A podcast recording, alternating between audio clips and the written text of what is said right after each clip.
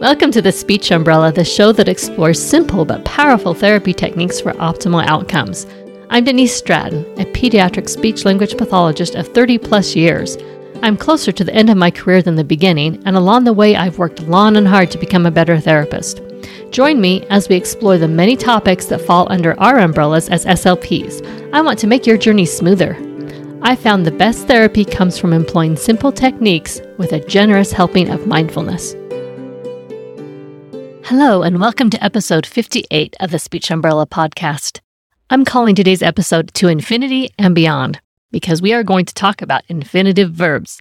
Now, don't fall asleep on me. Infinitives are actually way more fascinating than you might think. Infinitive verbs have a unique position in the power that grammar gives to language they can even play into the development of executive function. Every time I prepare a podcast for the Speech Umbrella, I face a Pandora's box of how much information do I dive into.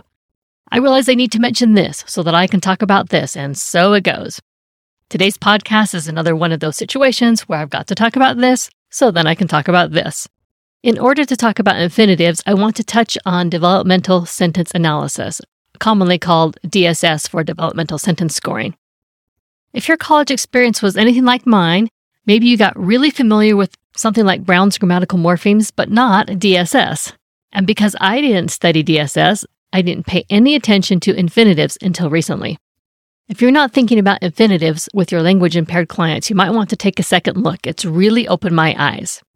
Here's a quick background on developmental sentence scoring. It was developed by Laura Lee in the 1970s, and a few of the reasons she developed it was she wanted a method for quantifying the increasing use of syntactic and morphological structures in the spontaneous speech of children.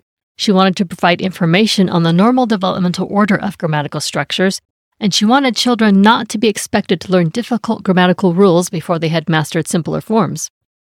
I'm not going to talk about scoring the DSS, that is a hairy process, but I love looking at the normal developmental order that way, I'm not jumping the gun and teaching difficult grammatical rules before simpler ones are mastered. So, today we're going to cover what is an infinitive verb, what does developmental sequence look like via the DSS, some real life examples of what is missing when a child doesn't have infinitives, and what we can do to teach infinitives. Plus, I have some resources for you from the Speech Umbrella. Okay, so what is an infinitive verb? An infinitive usually begins with the word to and is followed by the base form of the verb or the uninflected form of the verb. Examples of infinitives include to read, to run, to jump, to play, to sing, to laugh, to cry, to eat, and to go. So that's your basic infinitive. Now, what does the developmental sequence look like via developmental sentence scoring? The DSS is really visual for me, so I'm going to try and draw a visual picture for you. Imagine Brown's grammatical morphemes chart. You're probably all really familiar with that. While that chart extends vertically down with increasing morphemes in each stage and age, the DSS extends vertically and horizontally. Not only does it show increasing complexity as you move down the chart, it also shows what kinds of grammar develop concurrently. The DSS quantifies eight types of grammar Laura Lee said it would be cumbersome to track everything. She had to pick and choose, and I think she made an outstanding selection. To help you picture this, I'm going to give an example of a vertical and a horizontal column. Let's go vertically first. The vertical columns represent increasing sophistication over time. And let's take an example of secondary verbs because infinitives fall under the category of secondary verbs. Early infinitives are wanna, gonna, getta, lemme, let's, like I wanna see. And then the next level is I stopped to play. I'm afraid to look. And then you level up to I want you to come. I had to go. And then you get even more sophisticated and you can use it with get or be. I have to get dressed. I want to be pushed. Okay, now let's go horizontally. So the eight grammar types are indefinite pronouns, personal pronouns, main verbs, secondary verbs, negatives, conjunctions, interrogative reversals, and WH questions. So, bearing that in mind, what develops more or less concurrently with early infinitives? You've got third person pronouns, he, she, him, her, etc., regular and irregular past tense, am, are, was, were, the early infinitives that we talk about, the gonna, the wanna, and WH questions. Are you starting to wonder if your clients who are working on pronouns or on WH questions are using infinitives? Can they use infinitives? I've got a clinical example of a client who was working on pronouns and other structures that were at the same level as infinitives, but he didn't have infinitives. I wasn't working on them because I didn't realize that he was missing them. After I tell you his story, I think you'll realize why I had to open Pandora's box of DSS. What I've come to realize is what is not there in someone's grammar is as important as what is there. So this client and I were playing with a play sink that I have. It's a super awesome toy because you have real water and you actually turn it on and water comes out of the faucet. And it was so awesome to him that he really didn't want to share with me, but I was trying to play with him. And so he said, share with Miss Denise. And at that moment, I realized what he really wanted to say was, I don't want to share. And that's when it hit me. Holy hand grenades. What have I been missing? If he can't say, I don't want to, or I don't want to, what else is he unable to say? I don't want to go. I don't want to play. We know how critical it is to give children a way to say no. And we often talk about that when a child is nonverbal and just learning to speak, or maybe just learning to use an AAC device. Give them a way to say yes and no.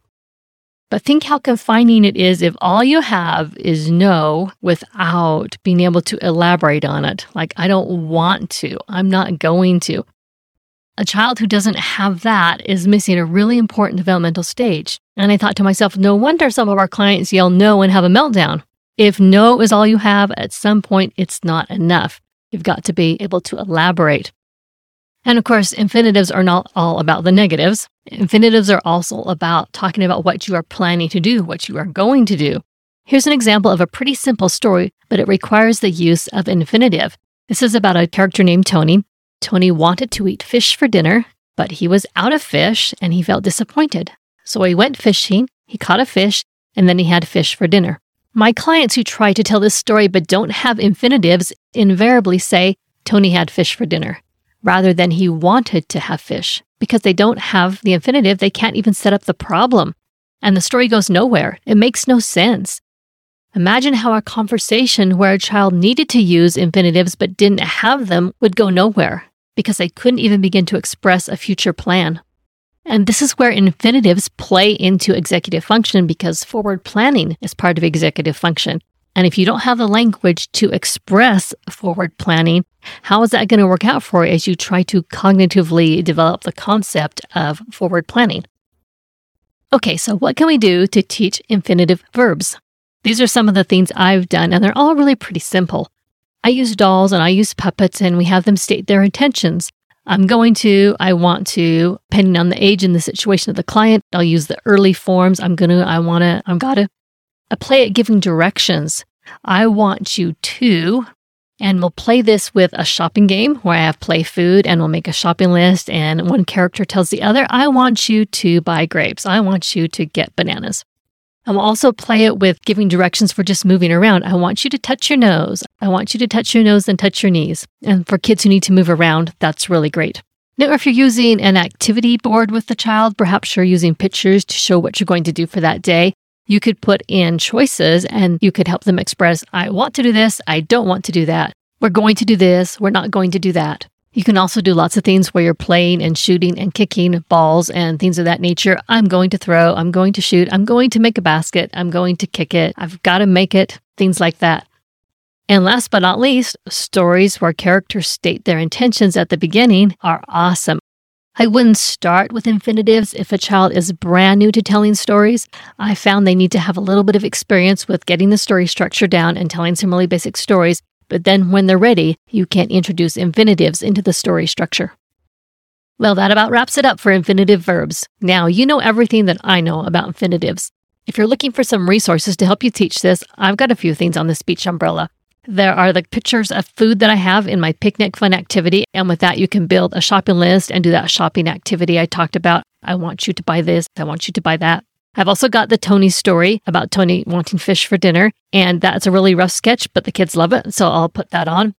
And last but not least, I've got pictures of different kinds of movements wave your hands, touch your nose, touch your knees, that kind of thing.